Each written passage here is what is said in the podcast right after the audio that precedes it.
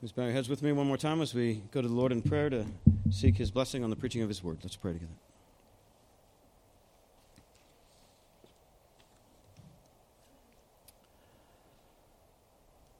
Well, Father, we can speak your word.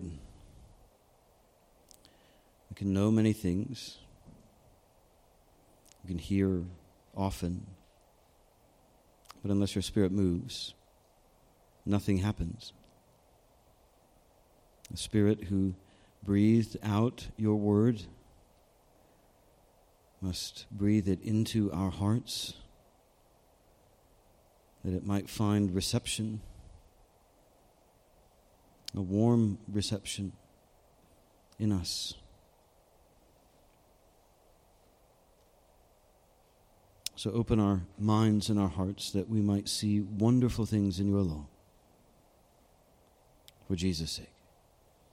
Amen. What does it mean to tolerate others?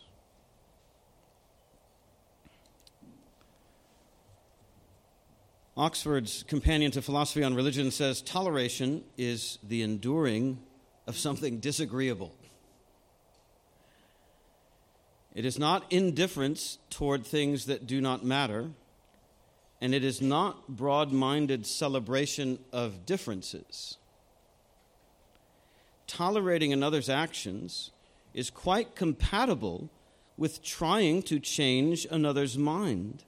We can take religion extremely seriously, believe that we are clearly right and others are egregiously wrong in a matter of huge and holy significance, and still decide to tolerate their propagation of the error, end quote. Compare that with how the word misinformation is used today.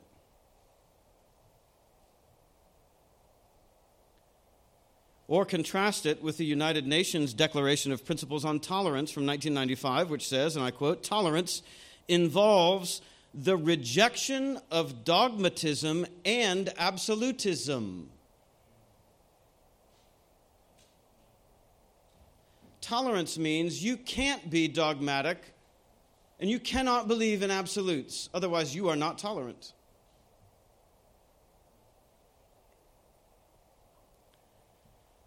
See, the first kind of tolerance from Oxford's Companion to Philosophy on Religion bears with people who disagree with you on absolute truth. You disagree that Jesus is God? I can bear with you. Can't be a member of this church, but I can bear with you. You deserve to be heard. You can have a place in society. The second kind of tolerance is the absolute rejection of all absolutes and anyone who believes in absolutes. The absolute prohibition of absolute truth. The only absolute is that there can be no absolute. That sounds like an absolute absurdity. Love is love, says the world, unless you love Jesus for who he presents himself to be in Scripture. Then your love is redefined as hatred and deserves the world's hatred because everyone knows that the Jesus of the Bible does not believe that love is love in the way that the world wants to believe that love is love. This is what New Testament scholar Don Carson calls the intolerance of tolerance. He wrote a book with that title. But it is nothing new. Jesus told us to expect it in John 15, verses, verse 18 through 16, verse 4. John 15, 18 through John 16, 4. If you're going to open your Bibles there with me, John 15, verse 18 through chapter 16, verse 4. And what we'll see is that the world's hatred for the church is inevitable, it is inexcusable, but it is not invincible. Follow along with me as I read John 15, 18 through chapter 16, verse 4, where Jesus is instructing his disciples If the world hates you, know that it has hated me before it hated you. If you were of the world, the world would love you as its own. But because you are not of the world, but I chose you out of the world, therefore the world hates you. Remember the word that I said to you A servant is not greater than his master. If they persecuted me, they will also persecute you. If they kept my word, they will also keep yours. But all these things they will do to you on account of my name, because they do not know him who sent me. If I had not come and spoken to them, they would not have been guilty of sin, but now they have no excuse for their sin. Whoever hates me hates my Father also. If I had not done among them the works that no one else did, they would not be guilty of sin. But now that they have seen and hated both me and my Father, but the word that is written in their law must be fulfilled, they hated me without a cause. But when the Helper comes, whom I will send to you from the Father, the Spirit of truth who proceeds from the Father, he will bear witness about me, and you also will bear witness because you have been with me from the beginning. I have said all these things to you to keep you from falling away. They will put you out of the synagogues. Indeed, the hour is coming when whoever kills you will think he is offering service to God. And they will do these things because they have not known the Father nor me. But I have said these things to you, that when their hour comes, you may remember that I told them to you. The world's hatred for the church is inevitable, verses 18 to 21, and inexcusable, verses 22 to 25. But it is not invincible, 1526 to 16:4. Those three points will organize our time together in God's Word this morning. But first, we need to figure out how John and how Jesus are using language. What kind of if is the if of verse 18? If the world hates you. Is this saying the world might not hate you, but in the in unlikely event that it does hate you, then da da da da da da. Or is it more like if and when you discover that the world hates you, and you will discover that the world hates you, probably sooner rather than later. Da-da-da-da-da. Well, the pattern for the world's hatred of Christians is the world's prior hatred of Jesus himself. Jesus had already said to his own brothers in John 7 7, The world is not able to hate you, but it hates me because I testify concerning it that its works are evil. Ah, there it is. The world cannot stand being told that it is factually wrong, much less that it is morally evil and condemnable by the Holy God. They cannot bear to hear that even from Christ Himself, much less from Christians. What then does Jesus mean by the world? All people without exception, all people without distinction, or the world as a moral and spiritual system in opposition against God? Well, probably what he means is all people who love worldliness will hate you for taking Jesus' side in testifying to the evil that the world does and loves. The mere presence and example of your holiness, Christian, the sensitivity of your conscience to your sin and the sins of others will rebuke them in their sinful opposition to God. Worldliness, in this sense, is not the idea of being worldly wise or street smart or city savvy or cosmopolitan. Worldliness, in this spiritual or moral sense, is the system of human thought and values, the worldview that makes sin look normal and righteousness look strange. If you like that definition of worldliness, you should read almost anything that David Wells wrote. Not David Wells, the baseball pitcher, David Wells, the theologian from Gordon Conwell Theological Seminary. That's his definition. Worldliness is the worldview that makes sin look normal and righteousness look strange.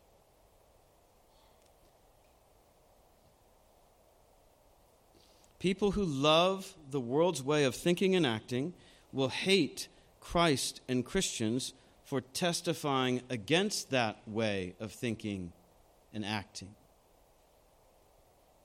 But then, what does it mean to hate Jesus? Well, in a sense, theologian Herman Ridderbos is right when he says to hate in this context is to turn away from the way that God has opened for salvation in Jesus. To hate Jesus is just to not love him, to be indifferent towards him.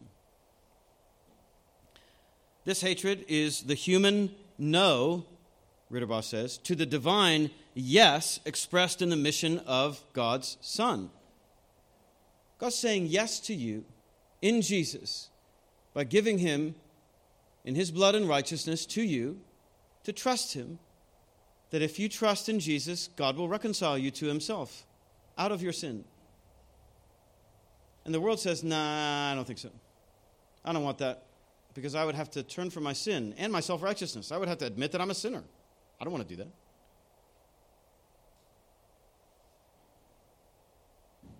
So, hating Jesus doesn't mean you're always yelling poisonous words against him or protesting against him on a picket line or defacing church property or using his name as a curse word. You don't have to do any of those things to hate Jesus. You just have to hate the fact that he thinks he deserves to be king over your life. Hating Jesus then simply means rejecting him as the personal expression of God's saving righteousness and love for sinners. But in another sense, hating Jesus, as we discovered from Matthew 7 7, means you resent how Jesus testifies against your moral guilt and corruption. What you resent, what you hate about Jesus, if you hate him, is that he doesn't think you're good enough for God. He thinks only he has been good enough for God, and he thinks he has actually been so good enough for God that he's good enough for you on your behalf for God. And instead of loving him for that and thanking him for it, you hate him for it. Because it says something bad about you. Makes you look bad. Makes you look needy. Makes you look helpless. Makes you look totally dependent on him for acceptance with God. You don't like that. So, worldly people hate Jesus for making them look and feel bad morally. And if you love the Christ that the world hates, then the world will hate you too. It is inevitable. That's our first point. The world's hatred of Christ and the church is inevitable. In other words, it's predictable. It's going to happen. It's eventual. You can't avoid it. It's inevitable. Because the world hate, hated Jesus first. When the world hates you because you love Jesus, then remember, Jesus says, You're in good company. I'm with you. They hated me before they hated you. They only hate you because they hate me. John reminds the churches in his first letter, 1 John 3:12, we should not be like Cain, who was of the evil one and murdered his brother. And why did he murder him? Because his own deeds were evil and his brother's deeds were righteous. That's why. Do not be surprised, brothers, John connects this to the hatred of the world for the church, that the world hates you. Because Cain hated Abel for the same reason.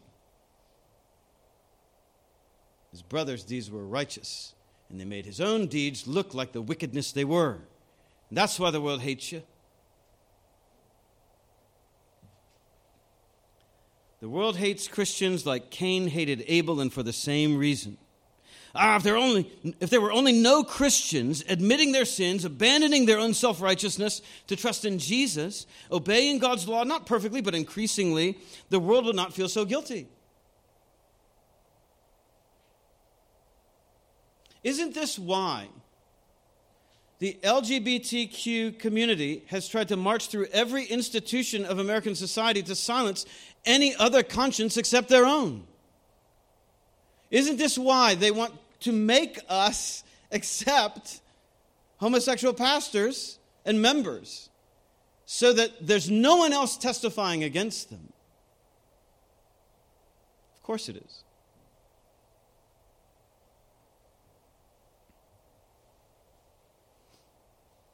Cain's spiritual family can kill every remaining child of Abel, try as they might.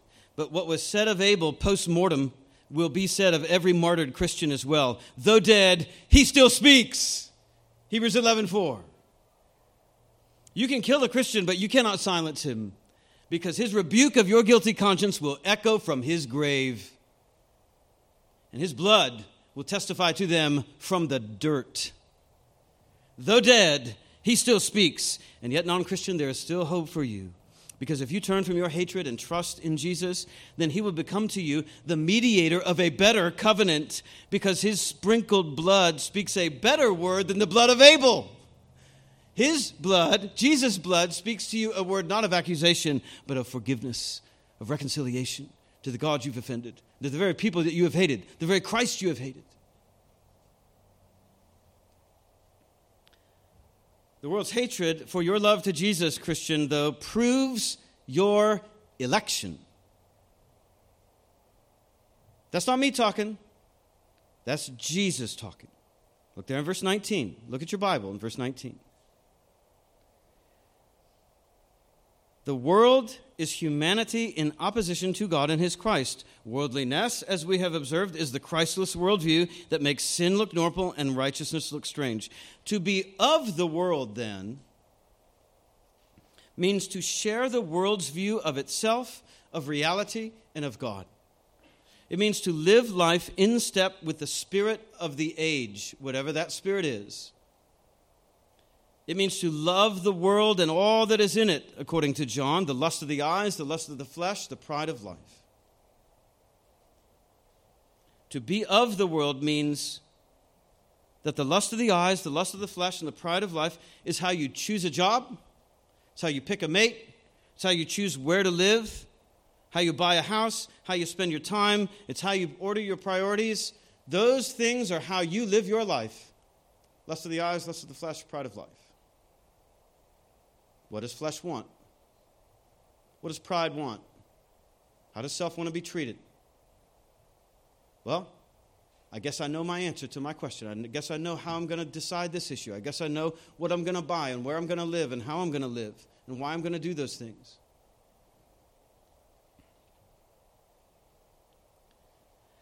That view today is summarized in the yard signs that you see in my own neighborhood with these kind of phrases in this house, we believe kindness is everything, love is love, you are unique, your body, your choice, feminism is for everyone, science is real, we can make a difference, love lives here. Love lives here in the love is love way of thinking about love. That is the secular statement of faith. And if you don't sign on, you're out not quite as inclusive as it claims to be, is it? Because the world hates Jesus and those who follow him. While it claims to co opt love and redefine it for what they think love ought to mean. If you criticize that creed, the world hates you, tells you the only thing that's wrong with the world is you and your love for Jesus. So here, stick a sign in your yard. But here, John says Christians are not of the world. If we felt at home in the context of this worldliness, then the world would treat us like family, wouldn't it? But Jesus says the world's hatred proves that we are not of the world, but that I, Jesus, chose you out of the world. Therefore, the world hates you.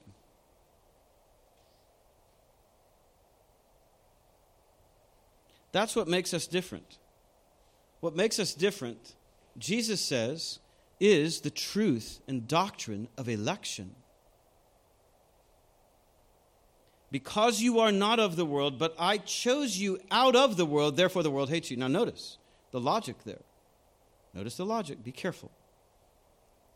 Jesus does not say, because you were already not of this world, because you were better than the world, and you lived better than the world, and you knew better than the world knew, therefore I chose you out of the world, because you were better before I chose you. What makes you not of the world is Jesus choosing you from out of the world, out of your own prior worldliness. It's not that you were already morally not of this world. You were of this world. You were not superior to the world, and it was not on that merit that Jesus chose you. It's that the only reason you're not still of this world is that Jesus chose you from out of the world so that you would no longer be of the world and that you would love him more than you love the world. That is why the world hates you, because you are not of this world attitude and behavior proves that Jesus chose you from out of this world. Now, listen, that's not the anthropological reason the world hates you. Nobody at work or in your neighborhood or in your school or the non Christians in your family, nobody's looking at you and saying, oh man, God chose him and not me. That's not the human reason, it's the theological reason. It's the ultimate reason. Unbeknownst to your unbelieving family and friends. Now look at this, Christian. The comfort of persecution for Jesus is that it proves he chose you for solidarity with him, first in his suffering, then in his glory. Remember what Jesus said. The word that he said, the servant is not greater than his master, John 3, 13, 16, when he's washing the disciples' feet or the messenger greater than the one who sent him. There it applied to them serving each other as Jesus had served them in washing their feet. Here it applies to suffering the world's hatred for the sake of loyalty to the same Jesus that the world hates. If they persecuted Jesus, they'll persecute you for your resemblance to Jesus and loyalty to him. If they kept Jesus' word, they'll keep yours. We do not deserve any better treatment from the world than what Jesus received. Did you get that confused in your mind sometimes? Why do I have to suffer so much? Maybe compare your suffering for Jesus to Jesus' suffering for you, and you won't ask that question. But we all ask it, don't we?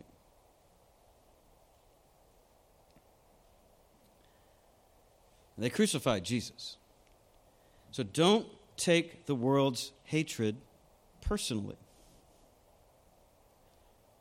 Because, as Jesus said, all these things they will do to you on account of my name. Why? Why did they do these things to Christians? What's the human reason? The world hates Jesus and his church because it does not know God. That's the human reason. They don't know. They will do all these things to you, hate and persecute you, because they do not know the God who sent Jesus, unbeknownst to them. Many of them think they know God and Jesus better than we know God and Jesus. And that's why they want to persecute us.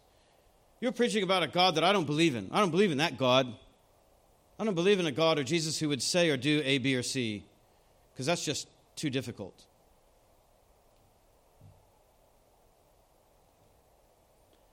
What is it that they don't know about God? Well, they don't know that Jesus is his divine Son. They don't realize the eternal seriousness of sinning against this infinitely good and holy God.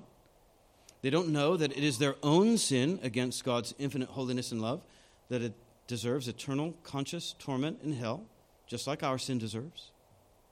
They don't realize that they need to repent not only of their sin, but also their self made righteousness and self reliance before God. They don't know that God's righteous wrath against our sin can only be satisfied by the blood of His Son, not by any works that we can do. They don't know that God never saved anyone for their ethnicity, whether they're in the majority or the minority. They do not know how far they are from meeting God's standard on their own power, or how far God has stooped down to their misery with his mercy in Christ, his blood and righteousness. They don't know those things. Hate has become a pretty loaded word these days. But Scripture critiques how the world has hijacked hate language. The world says the church hates humanity because we call worldliness evil. The world hears that moral critique as hatred. The world calls it hate speech when we call them to repent of their sins as we are repenting of ours so that they can be reconciled to the God who loved us in Christ. But the world has a word for doing that. You know what that word is? Gaslighting. That's gaslighting the church. Have you heard this word? Probably read it on a blog somewhere, read it in a news article. It's the world projecting its hatred of the church onto the church. Saying, No, we don't hate you, you hate us. Ah, hard pressed to make that case from John 15, from what Jesus says. Moral disapproval is not hatred. Jesus testified that the world's works are evil, and he is not hateful for testifying that. The world hated him for that. Jesus calling the world to realize its sin and repent of it is an expression of Jesus' love. That is also true of the church. The church does not testify to the evil of the world because the church hates the world, but because the church loves the world and wants people to realize their sins so that they can repent and be redeemed from them. In fact, Jesus says it's the world that hates the church for preaching that worldly people should repent of the sins they cherish. Or think of it this way the world says the church hates people because the church itself is ignorant of God's love. The church just hasn't understood God's love, but the world understands it. God's love must be permissive of everything that we find pleasurable. Jesus says here, though, that the world hates Christ and the church because the world is ignorant of God. It's the world that doesn't know God, not the church. Are there churches that act like they don't know God? Yep, there are. Is that Jesus' point here? No, it is not. The world does not know God, Jesus says, 1521. That truly ignorant hatred is not the attitude of the church to the world and its sinfulness. It's the attitude of the world to the church for calling out its sinfulness. The world says the church hates those who find their identity in their sin. Jesus says worldly people hate the church because the church will not rationalize or excuse their sin.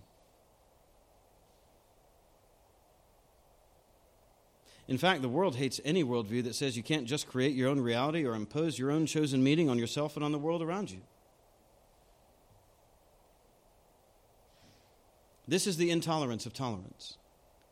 As long as you subscribe to the broad point of view that says, I can impose my own meaning on my body, my mind, my relationships, my world, then you're golden. But once you subscribe to the Christian worldview, in which God alone gives ultimate meaning to self and world, then the world treats you as a pariah. Now, who do you love? Where do you want to fit in? Where's home?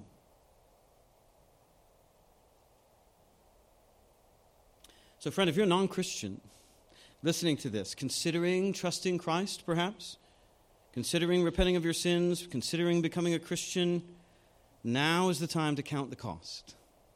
Now is the time. Loving Jesus will mean being hated by the world to some extent.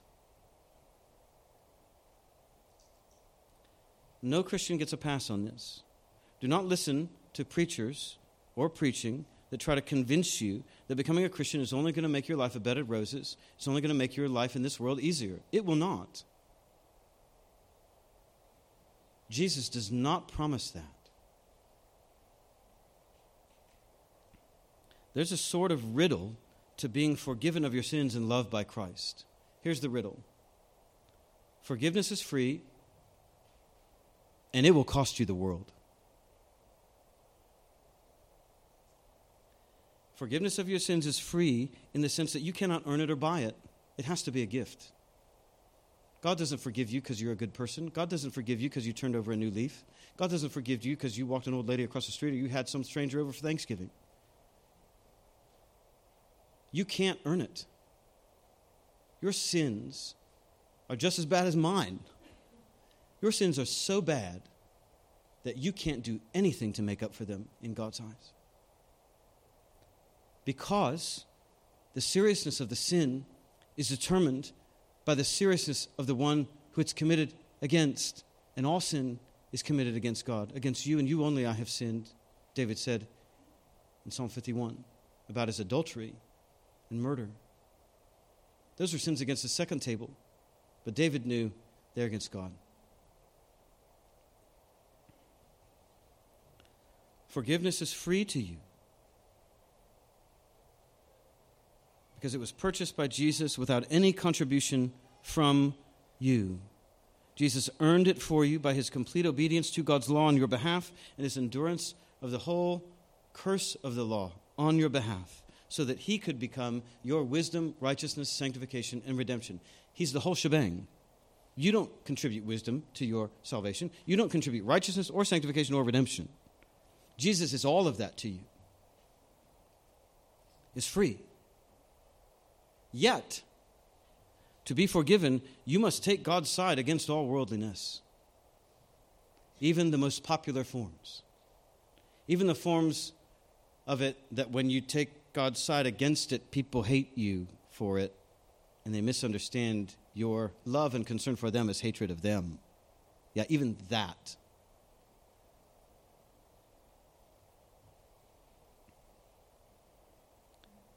The lust of the eyes, the lust of the flesh, the pride of life. That's what the world lives for. That is what you must let go. That is what you must stop approving. Forgiveness is free, but it will cost you not only your loyalty to the world, but the world's loyalty towards you. Now, listen, that cost is worth paying. That cost is worth it because the dividend is eternal life. And the alternative is eternal conscious torment in hell, which is real. And also just as inevitable as the hatred of the world if you do not repent. It's also urgent because you don't have an eternity to figure out who you love more, Christ or the world.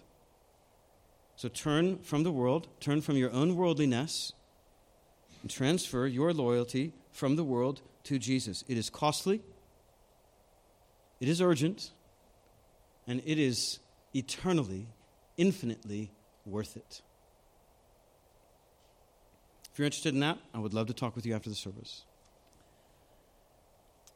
Meanwhile, the church should not quit testifying to the world or against the world simply to avoid the hatred of the world.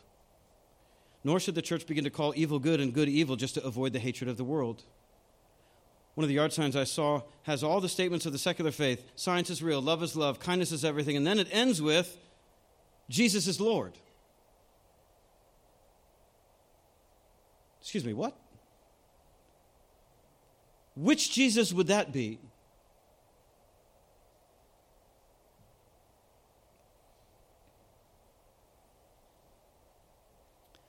That's religious liberalism, which is a whole different religion than biblical Christianity want to study that? Read J. Gresham Machen's book, Christianity and Liberalism. They're two different religions.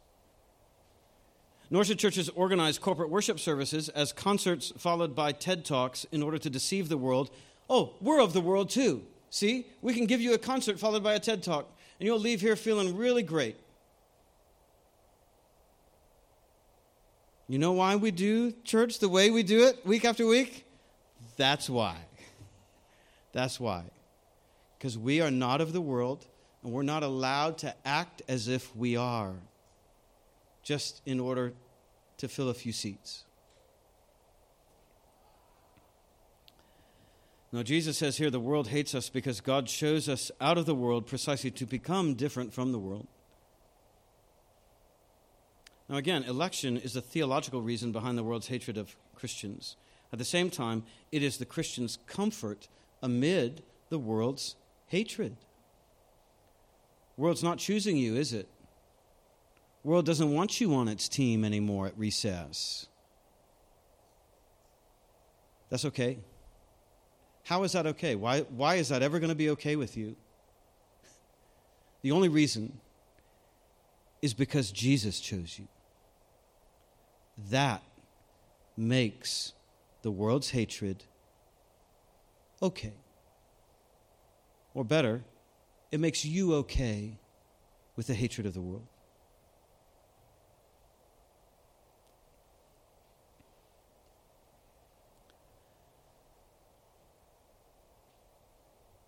God made a distinction between you and the world. He plucked you out. The world doesn't like it that God makes a distinction between his people and not his people.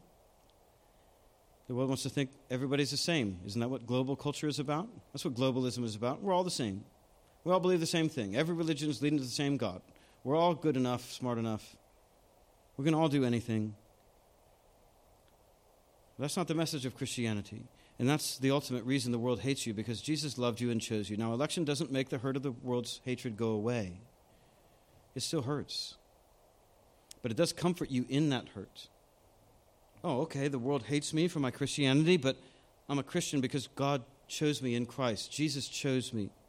And it is better to be chosen by God in Christ than to be accepted by the world. I got to get that through my heart.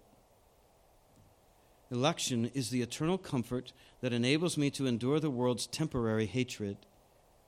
Jesus doesn't want you to chafe at the doctrine of election, He wants you to cherish it. Because that doctrine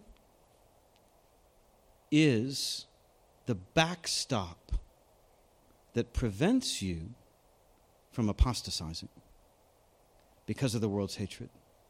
The world's hatred of you for your love for Christ makes you want to assimilate right back into the world, doesn't it? Ah, uh, maybe I don't want this after all. Ah, uh, maybe I don't like this hatred. Oh, this is getting tough. I'm losing my job. I can't get a loan. I don't have friends. People make fun of me. Ah. Remember, Jesus chose you. yes. Whose side am I on? Why am I on that side? Because God chose you for it. That's why.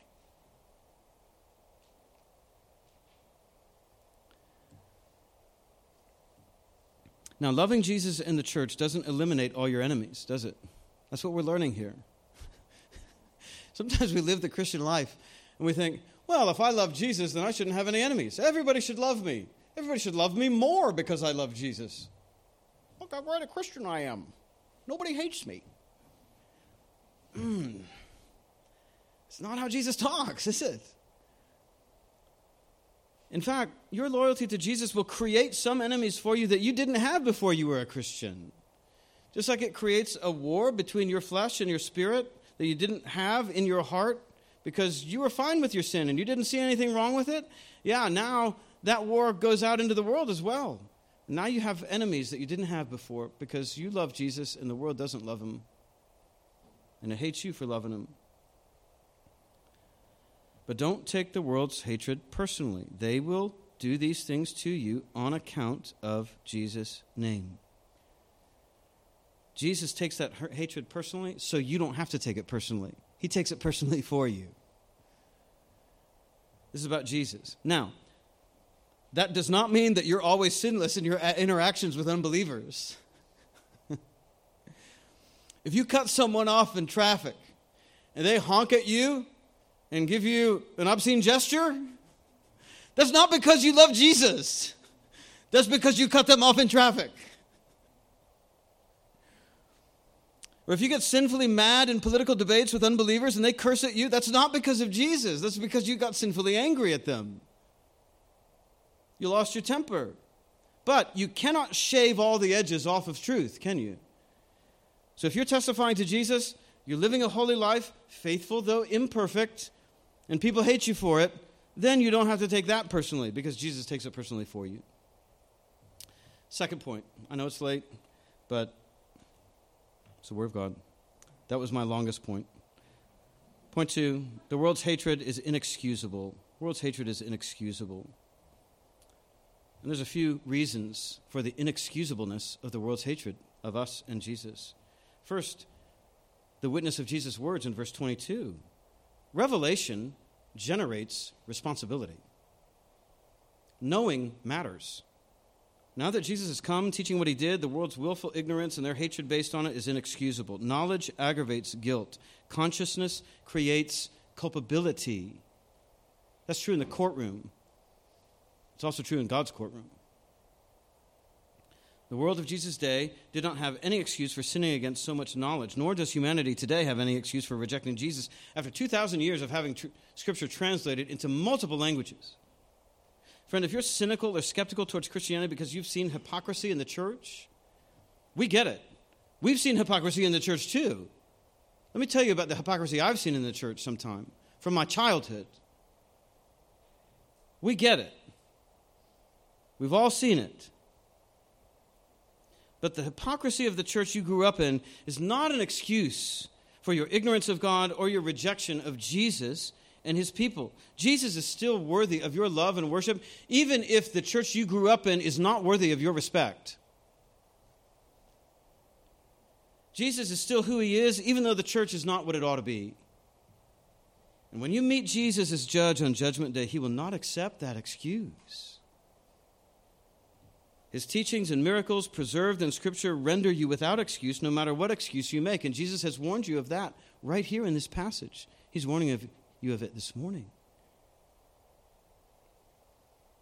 Second reason the world's hatred of Jesus and the church is inexcusable is Jesus' witness about the Father. Jesus just said the world hates Jesus because it's ignorant of God. Now he says, though, that the world's hatred of Jesus means that the world hates the Father. So, do they hate God because they don't know God? Do they hate God for someone He's not? Or do they hate what God really is in Himself? As He's revealed in Jesus.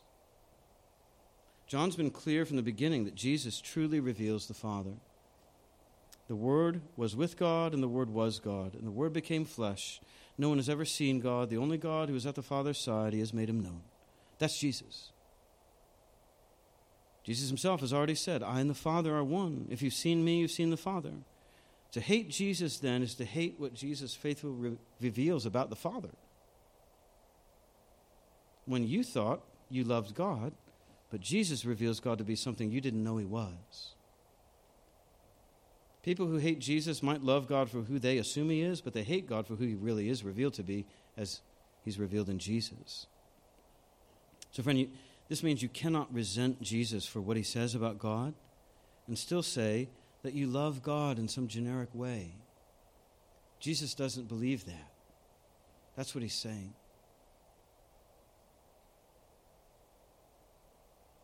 You do not love God if you do not love Jesus. Jesus said that because Jesus represents God to us. Therefore, if you resent and begrudge Jesus for what he says about God, then whatever God you say you love, that's a projection of your own imagination. It is, as one theologian called it, a phantom which you named God. That is the worldview that's a crutch, not Christianity. Third reason for the inexcusable of, inexcusability of the world's hatred of Jesus and the church is the witness of Jesus' works. In verse 24, evidence aggravates the guilt of unbelief. Jesus did all those miracles to prove himself on our terms, and yet they still rejected and crucified him as a fraud. Unbeliever, if you are still stuck in your unbelief, then the reason you don't unbelieve is not that Jesus hasn't shown you enough. It's that you are unwilling to believe that Jesus is right about how helplessly you need Him to save you from the power and penalty of your sins. You don't want to believe that about God or yourself or the world. And that is why modern man doubts the miracles recorded in Scripture. Yet it's these very miracles that prove Jesus true.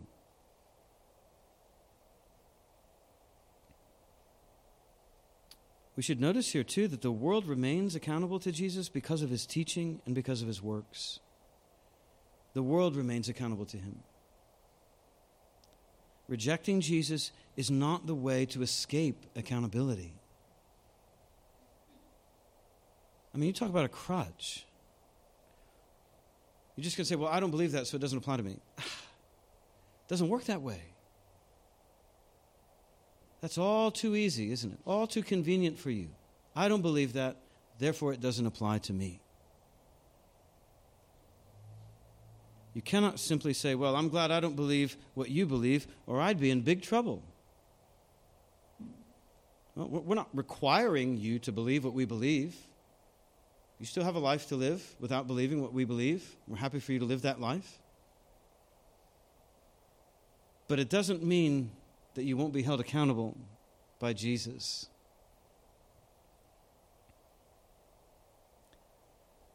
Willful ignorance is not the solution, it's the problem. You can't just double down.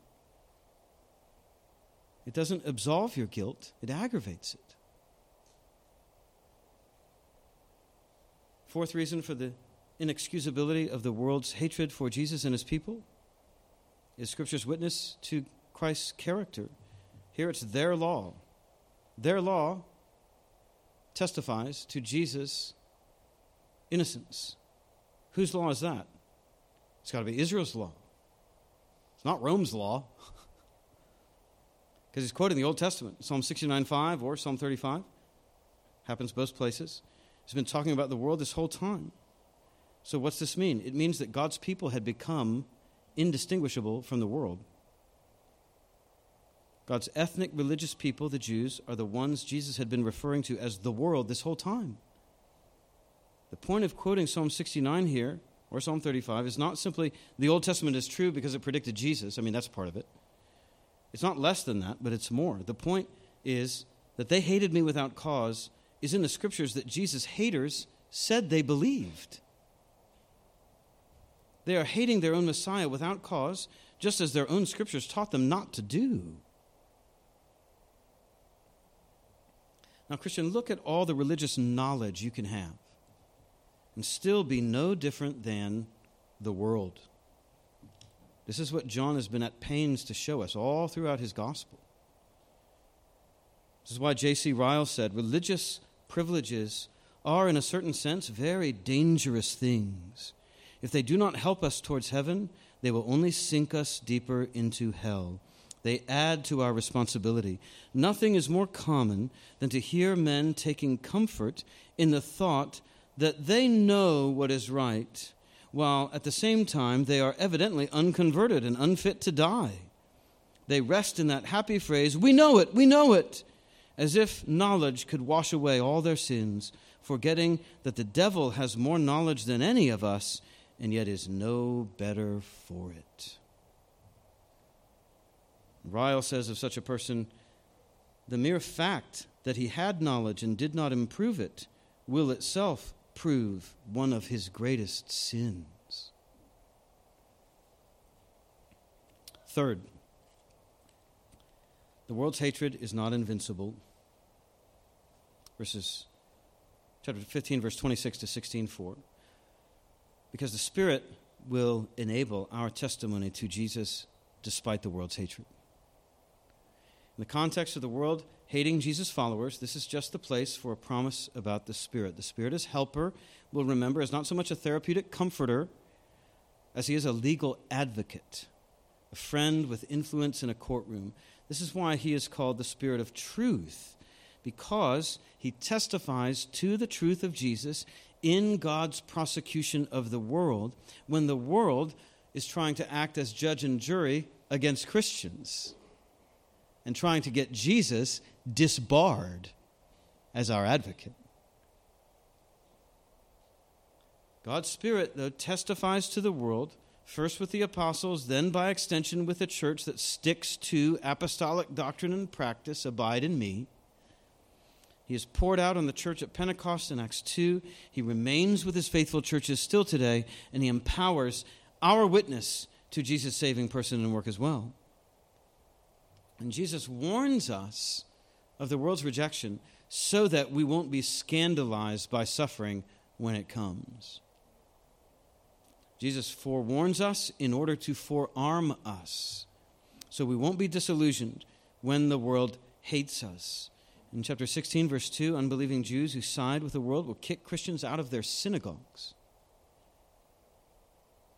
Scholars debate whether this kind of formal excommunication from the synagogue was already taking place during Jesus' day or whether this was a later practice of John's day, excommunicating from synagogues projected back into Jesus' time. But John 9:22 says Jewish leaders had already agreed that if anyone should confess Jesus to be the Christ, that he was put, to be put out of the synagogue.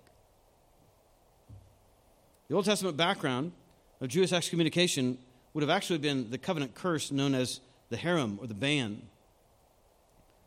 which meant an exclusion from the land of Israel, leading to eventual destruction. Jewish historians like Philo and Josephus of the first century were already applying that ban to morally defective Jews in Jesus' time. So instead of having some physical deformity that excluded you from the assembly, Philo and Josephus, Jewish historians in the Roman Empire during Jesus' day, were saying, no, that's actually a moral thing. That's got a moral component to it. If you're morally unfit to come into the assembly, you're excluded. And Jews who didn't believe in Jesus were applying that, Deuteronomy 23, to Christians to exclude them from the synagogue.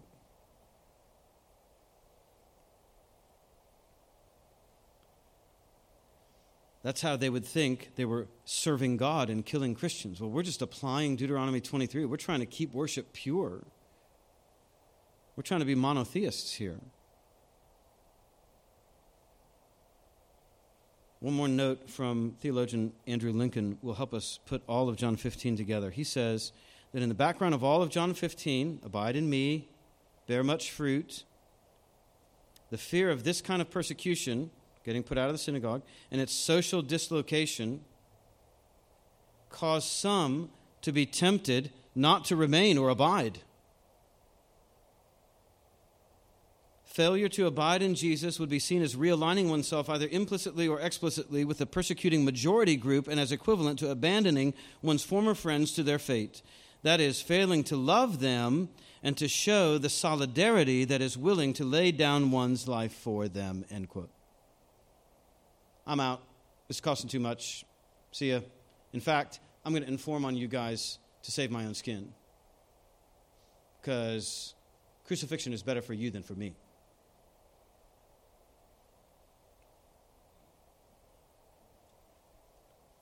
The way we overcome the world's inevitable, inexcusable hatred of Jesus and the church is by our spirit empowered, persevering witness to Jesus, even to the death. That's how you win. That's how John puts it. Revelation 12 11.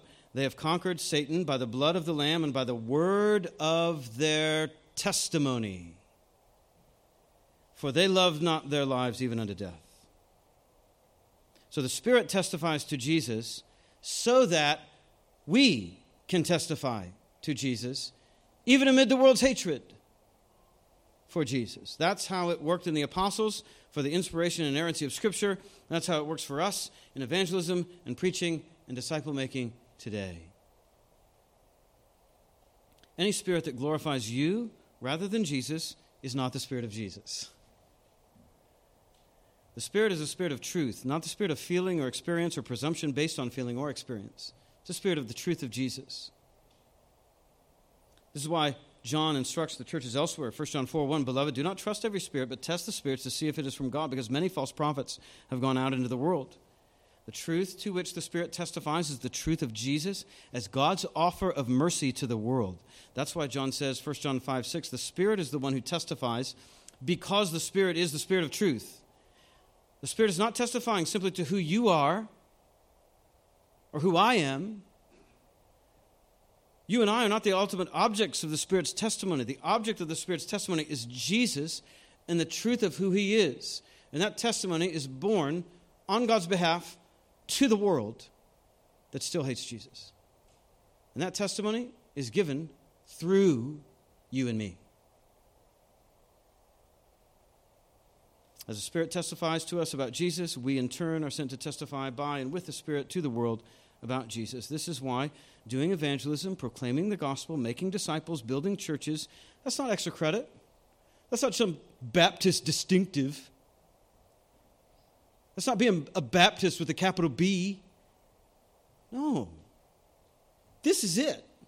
This is just basic Christianity, man. We're not asking anything special of you. Testifying to Jesus is what the Spirit does in you and through you when you have the Spirit, because the Spirit is the Spirit of truth about Jesus. Which means if you're not willing to bear that testimony, what does that say about your experience of the Spirit, of truth?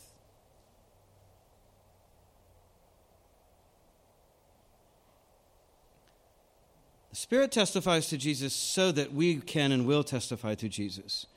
And we need the Spirit to testify, to bear witness, to convince, because apart from Jesus and the Spirit, we can do nothing, and we will wilt under the world's rejection. But with the Spirit of God, all things are possible. Even faithful gospel witness to a world that hates Jesus. Some people still think today that they serve God best when they treat Christians the worst.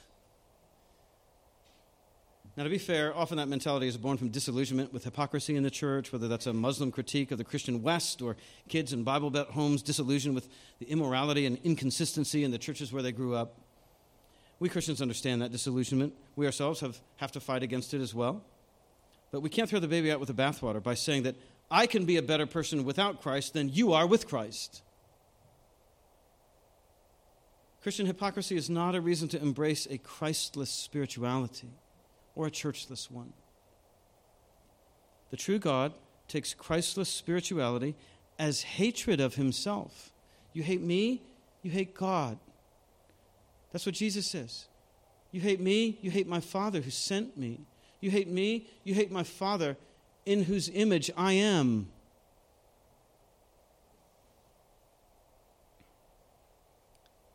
Christless spirituality is not a creative way for you to love God. It's hatred of him. A Christian, don't be surprised or scandalized if you have to suffer for Jesus in your relationships, your vocation, your neighborhood, your family. Christian suffering is par for the course.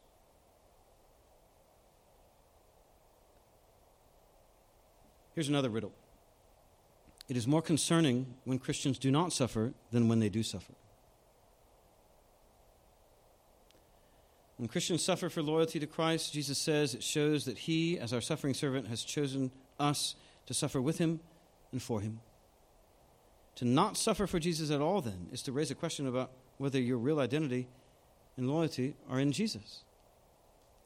You don't have to seek out the world's hatred. I'm not telling you to seek it out. I don't seek it out. It'll find you. And if it does, then you are blessed, for the Spirit of glory and God rest on you. If you have biblical truth on your side, then don't be shocked or scandalized, even if worldly minded professing Christians hate you for your faithfulness to Jesus. Don't be surprised when they assume that they have the moral or theological high ground for treating you like that.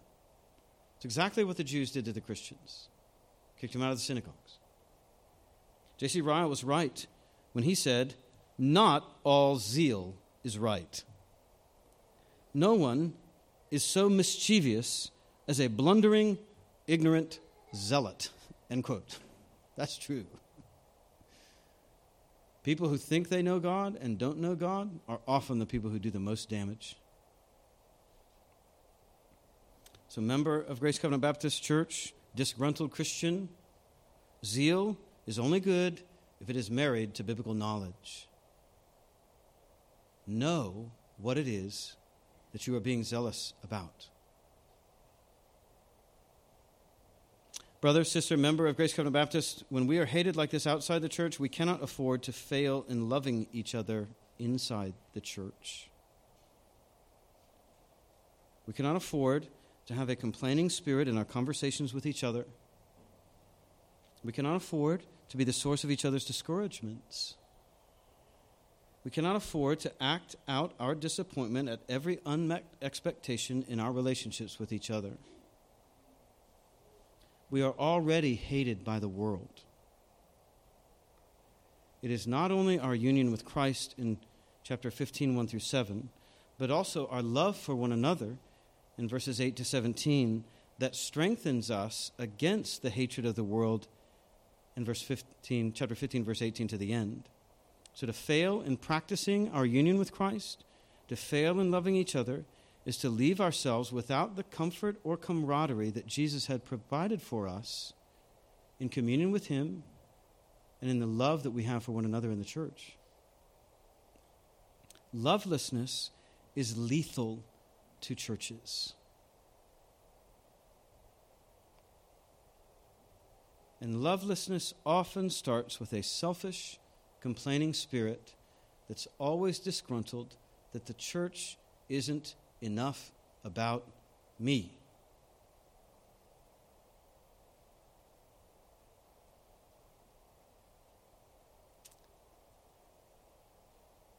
Andrew Lincoln said this as well For love to be displayed, a community of disciples is required. A community that enacts the pattern of life of the witness in loving service is essential for the credibility of the continuing witness in the world. Witness has to be embodied in community. In 1991, a Harvard graduate reflected back on his own education this way Among my classmates, I believe there is one idea, one sentiment, which we have all acquired at some point in our Harvard careers, and that, ladies and gentlemen, is confusion. They tell us it's heresy to suggest the superiority of some value, fantasy to believe in moral argument, slavery to submit to a judgment sounder than your own, the freedom of our day is the freedom to devote yourself to any values we please on the mere condition that we do not believe them to be true. Just don't believe it's true, and you can believe whatever you like.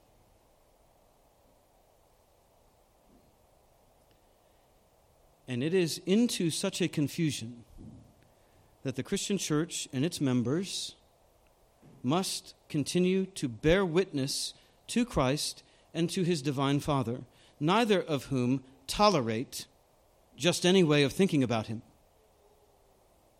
or relating to him or living before him. We are called to this witness even though the world's hatred is inevitable and inexcusable, even if it means we suffer for it. And yet, the world's hatred is not invincible. We can and will overcome it, but only by the Spirit of truth, the blood of the Lamb, and the word of our testimony. And that, Christian, is what you and I are called to trust. Absolutely. Let's pray together.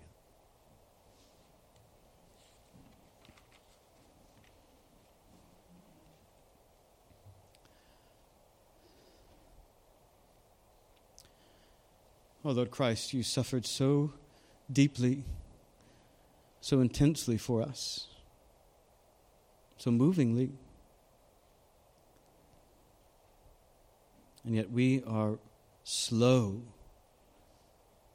to give up anything, even time or energy for you. You bled. You suffered. You agonized. You were ridiculed, misunderstood, criticized, crucified.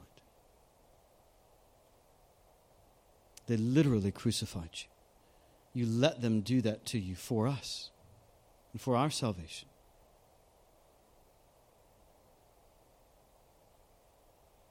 And yet, when it has come to us being inconvenienced for you in any way, we have grumbled